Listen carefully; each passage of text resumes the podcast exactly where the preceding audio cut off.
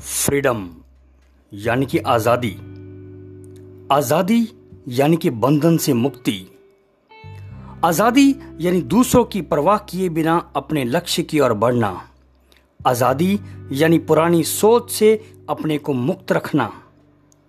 आज़ादी, यानी दिल की सुनना और दिमाग से निर्णय लेना। आज़ादी, यानी अपने जुनून को ज़िंदा रखना।